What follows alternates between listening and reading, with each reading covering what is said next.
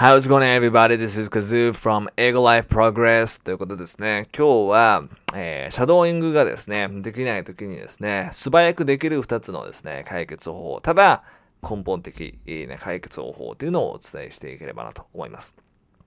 で、まあ、シャドーイングができないですね、要因ってたくさんまあいろいろあるんですけれども、まずですね、2つ考えていただきたいことが、えー、あります。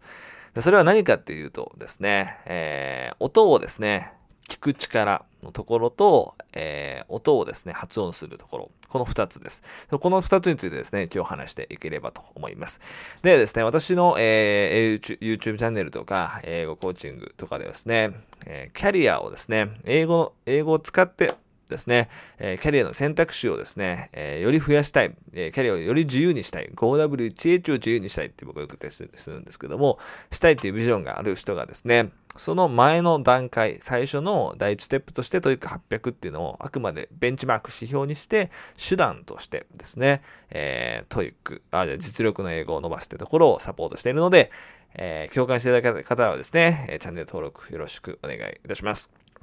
で、またですね、えー、プロフィールとかですね、えー、こことかにもですね、また出しておこうかなと思います。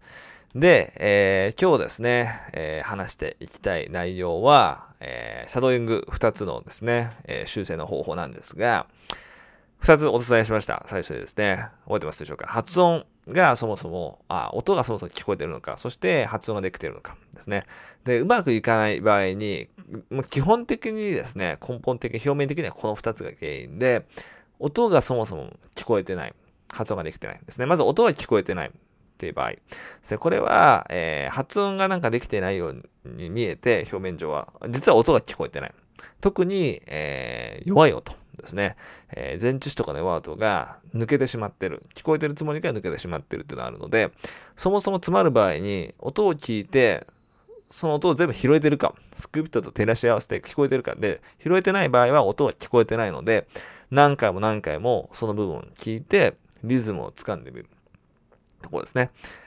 で、それで、えー、ちょっとこう、音なしで、なんかリズムですね。同じように再現してみる。で、その後に、えー、やってみるとうまくいくって場合が多いです。で、これが、まあ、一つのパターンですね。音は聞こえてないパターン。で、二つ目ですね。二つ目は、えー、音は聞こえてるけど、発音がうまくできてないパターンですね。音はこう聞こえてるし、えー、スクリプト見て自分のその認識も音の認識も合ってる。ただそれでも言えないっていう場合は発音がやっぱりですね、原因な場合が多いです。で、発音が、えー、のところですね、原因なので、そこは、えー、発音を何回も何回も正しい音でですね、これまあ聞いてになるんですけど、聞いて、えー、言えるようにしていく。聞く回数はそんな多くなくてもいいんですけど、とにかくそこを言えるようにしていく。で、コツとしては、スローモーションでまず確実に口をですね、動かせるようにしないと何回、何回やってもですね、詰まってしまうので、まずは口の形をスローモーションで確実に言えるようにして、それを徐々に徐々に速くしていくと、えー、言えるようなことが多いです。